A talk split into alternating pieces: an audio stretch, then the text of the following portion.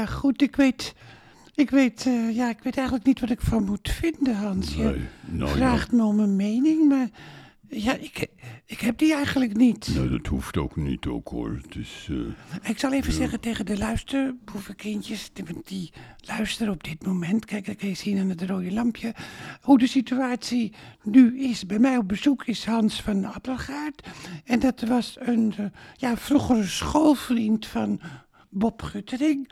En ze hebben elkaar een klein jaar geleden weer ontmoet. En dat werd toen ineens liefde, hè?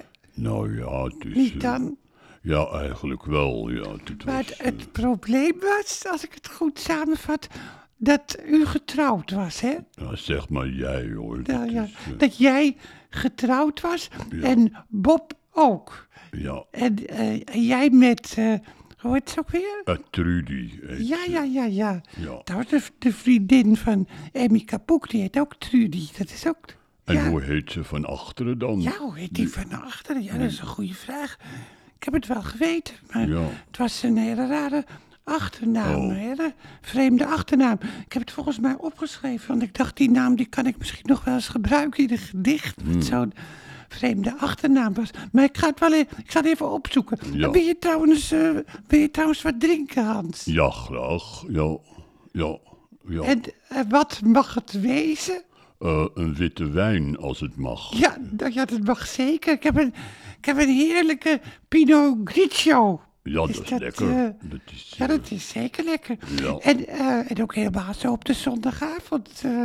Wat het nu voor ons is. Hè? Zo gezellig. Maar dit is zo gezellig bij elkaar. Ja, maar luister, boevenkindjes. Jullie luisteren misschien op een hele andere dag. Maar ik zal het even halen. Ik ga even wijn halen. En hoe heette uw vrouw dan van achteren, Hans? Hoe heet die jouw vrouw van achteren? Poppenburking heet ze. Oh, maar dat is ook de naam van de vriendin van Emmy Kapoek. Dat is ook toevallig. Ja. Maar dan wordt alles nog veel ingewikkelder. Nee. Dus, hoe kan dat nou? Ja, nou ja, die vraag die wordt elke dag in menig huiskamer gesteld. Hoe kan dat nou? Ja. Dat is helemaal in 2023 is het een vraag die heel veel voorkomt. Ik zal even inschenken. Goed, klinkt dat altijd grappig door bij zo'n podcast. Ik doe het even voor de microfoon. Zal ik even zo inschenken? Zo. Oh, wat ziet dat er lekker uit. Ja. Oh, zo'n heerlijke Pinot Grigio. Zo. Kijk, dit is de fles. Moet je kijken, mooi etiket. Zat erop. Ja, dit is een mooi etiket, maar dat zegt natuurlijk weer niks over de wijn. Maar het is altijd wel prettig voor het oog, een mooi etiket. Ja, hè? Een slok, ja. Ja, is lekker, hè? Lekker, ja. Heerlijk. Nou, ik neem vandaag zelf niks, maar ik vind het trouwens wel breaking news dat uw vrouw een verhouding heeft met de vriendin van Emmy Kapoek, waar zij dus ook een verhouding mee heeft. Want Emmy heeft ook een verhouding met uw vrouw dus. Ja. Terwijl zij u een misdadiger, of jou een misdadiger noemde. Hè, dat je zei dat u met Bob, naar bed was geweest. Ja. Dus hij toch... Ze heeft de politie gebeld. Oh, ja, zeg maar, dat is toch ook... volkomen absurd. Ja. Het is echt een voorbeeld van potverwijte keten dat hij zwart ziet. En goed, nou ja. En nou, hoe is nou jouw contact met Trudy trouwens? Nou, we willen met elkaar blijven praten, maar uiteindelijk wil ik weer op mezelf gaan wonen. Hoe oud ben je nu, als ik vraag? 42 ben ik. Nou, 42, nou ja, dan heb je eigenlijk nog een heel leven voor je, hè? Toch? Ja, dat hoop ik maar. Dat hoop je maar, hè? Ja. Maar je wilde dus met me praten over Bob, hè? Of Bob Rittering. Ik weet het niet meer. Ik kom... Ja, aan de ene kant... Ja, ik vind het moeilijk. Ja. Ik zit... Wat zou je met hem samen willen wonen? Ja, misschien proberen, maar ik heb ook nog... je hebt nog iemand bij het Leger des Heils, hè? Nou, hoe weet u dat? Dat is... Nou, zeg maar je ook, hoor. Zeg maar je. Hoe weet je dat, Margreet? Nou ja, dat heeft Bob me verteld. Misschien mocht hij dat helemaal niet vertellen, maar ja. Dat heeft hij wel verteld ook, Wat hoor. Maakt het allemaal uit? Maar daar heb ik ook nog contact mee met die... Ben je zelf ook gelovig? Nee, eigenlijk niet. Maar gelovige mannen, die zijn altijd zo lief. Dat zou me niet te snel zeggen. Goh, nee. Niet alle gelovige mensen zijn... Die zijn goed, hoor. Oh. De patriarch van Moskou bijvoorbeeld zeker niet. Weet u wel, de patriarch van Moskou? Ja. Onder zijn hoede worden onschuldige mensen in Oekraïne gemarteld en vermoord. En zijn ook allemaal in zijn opdracht eigenlijk. Want Poetin, dat is gewoon een vazal van de patriarch. Ja. Al die onschuldige mensen worden gewoon uitgeroeid. Die patriarch van Moskou, dat is echt een oorlogsmisdadiger van het ergste soort. Ja. In Hitler-Duitsland zou die zich wel thuis gevoeld hebben. Maar Eugène... Niet alle gelovige mensen zijn lief. Nee, maar Eugène wel in elk geval. Die is lief en ook gelovig. Ja, maar dat kan toch ook? Ja. Wat een leuke naam trouwens, Eugène. Ja. Ik heb wel meteen het beeld van een vrouwelijke homo voor me. Dat is raar, hè, Eugène. Ja. Volgens mij heten homo's in toneelstukken ook vaak Eugène. Maar dit is een vooroordeel, hoor. Oh ja, zeker is dat een vooroordeel. Ja hoor, maar soms is het heerlijk om vooroordelen te hebben en je daar ook helemaal niet voor te schamen. We hebben allemaal vooroordelen. En als je beseft dat er vooroordeel is, dan is het ook weer helemaal niet erg, hè? Ja. Eugène O'Neill, de schrijver, heb je ook. Ja. Dat is zo. Eugène O'Neill. En ook Eugène Brands, de schilder. En Eugène Delacroix, ook een schilder. Is dat die ken ik niet. Maar mijn Eugène praat wel een beetje nichterig. Maar hij is wel een echte man. Maar wat zoet, hè? Ja, Bob Guttering, die praat ook een beetje nichterig. Maar dat is ook een echte man. Zeg je zelf tenminste. Maar ja, ik weet dus eigenlijk niet welke weg ik in moet slaan. Met Judith op een akkoordje gooien, met Bob in zee gaan... of me op Eugène werpen. Nou moet ik zeggen wat je moet doen. Nee, maar ik vind het fijn om erover te praten. Ik kan er met niemand over praten. En met u wel. Nee. Dat is, met jou ik kan altijd wel goed luisteren, maar goed. Het is... januari vind ik toch al een moeilijke maand om beslissingen te nemen. Ja, maar goed, het is... Ja. Het is ook niet alleen een beslissing, want je hebt ook met je medemens te maken natuurlijk. Hè? Alleen dat jij een beslissing neemt, maar ook... Nee, maar ik moet zelf weten wat ik wil, toch? Dat is weer iets anders, hoor. Ja. Dat is weer iets anders. Als je zelf weet wat je wilt, dan kun je daarna voor jezelf beslissen met wie je eventueel, zeg ik met nadruk erbij, door zou willen gaan met Trudy, Bob of Eugène. Maar dan ben je natuurlijk wel afhankelijk van de andere partij. Oh, er komt geloof ik even een bericht binnen. Even kijken of dat is... dat is iets van... Dr. Valentijn komt binnen. Maar dan ben je dus wel...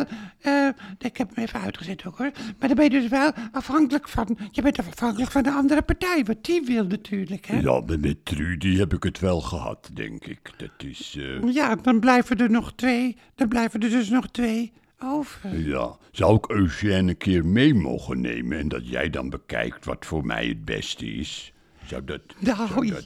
God. Dat lijkt mij... Nou, dat vind ik wel...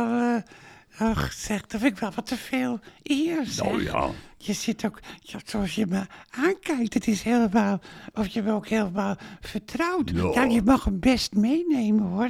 Maar ik ga dat niet voor jou beslissen, dat zeker niet. Nee, maar ik wil wel luisteren en zoeken... naar een oplossing. Ik kan altijd zoeken naar een oplossing. Dat waardeer ik enorm. Ja. Er zijn maar weinig mensen die hun nek uit willen steken. Ze ervaren mij als een probleemgeval. Ja. Een hetero die van twee walletjes wil eten. Maar dat is helemaal niet zo. Je bent eerder iemand die worstelt, zeg maar. En zoekt. zoekt. Je bent een zoekende, hè? Die zoekt naar zijn eigen identiteit. Je zoekt naar je eigen identiteit, hè? Zoals zoveel luisterboevenkindjes dat in deze periode ook doen. Zoeken naar je eigen identiteit. Ja. Je afvragen, wie ben ik? En waar ga ik naartoe? Dat is het toch eigenlijk, hè? En waar wil ik naartoe gaan? Dat is ook belangrijk. En ik denk dat jij, Hans, een gevoelsmens puur zang bent ook, hoor. Ja. Zoals ik je zie met je trillende lippen en je aarzelende, maar liefdevolle ogen en je kleine neusje. Ik denk dat je echt in je smalle nek hè, en je bouwvakkershanden, denk ik, en je brede middel. Ik denk dat jij een gevoelsmens... en je bolle buik. Ik denk dat jij een gevoels... en je korte haren. Ja. Ik denk dat jij een gevoelsmens puur zang bent, hoor. Ja, dat is heel goed dat u dat ziet. Ik ben ook gaan dichten in het wat goed, zeg. Om je zo artistiek te uiten. Dat is ook zo belangrijk. Ja. Als je de gevoelsmens bent om je artistiek te uiten. Laat mensen dat nooit van je afpakken ook, hoor. Nee. Mensen die doen dat vaak, die hebben moeite vaak met het gevoel en met artistieke mensen.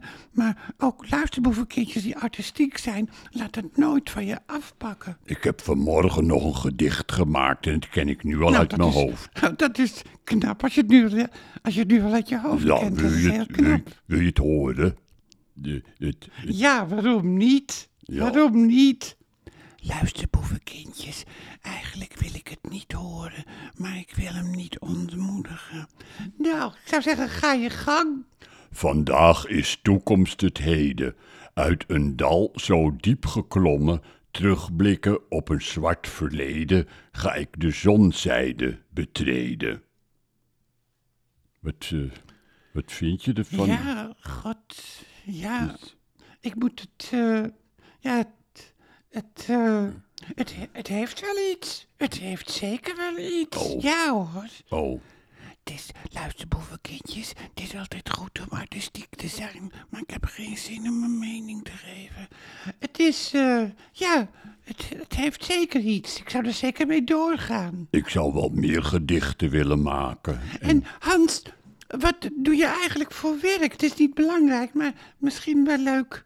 Ik werk bij de NPO, afdeling cultuur. Nou, bij de NPO, bij de afdeling cultuur. En is daar ook een angstcultuur, zoals bij zoveel afdelingen bij de publieke en commerciële omroep? Nee, zeker niet. Helemaal niet. Nee, niet dat ik weet. Nou, dat is fijn dat het daar niet is en dat je daar goed werk hebt. Hè? Ja. Je hebt daar goed werk, hè? Nou, ik ga maar weer eens. Nou. Met Greet, ik ga maar weer eens. Dan zou ik zeggen, nog een hele fijne avond en een hele fijne week.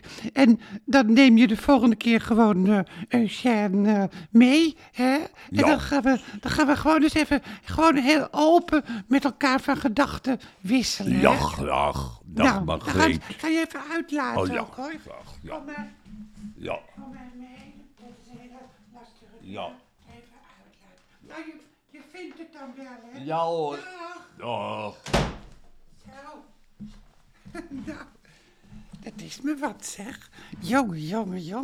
Het is wel, luisterboevenkindjes, ik heb wel altijd wel interessante gesprekken, hè? Nou, hè. Goh, het wordt wel ingewikkeld voor hem ook, hoor. Maar ja, toch ook wel... toch ook verboeiend. Ik ben ook wel benieuwd naar die Eugène. En ik ga geen partij kiezen. Dat heb ik in mijn leven wel geleerd, om niet te snel partij te kiezen. En ik heb ook wel zin om me daarin te verdiepen. En wat ik ook ineens zit te denken, want ik zit nu aan jullie te denken, jullie die nu thuis luisteren.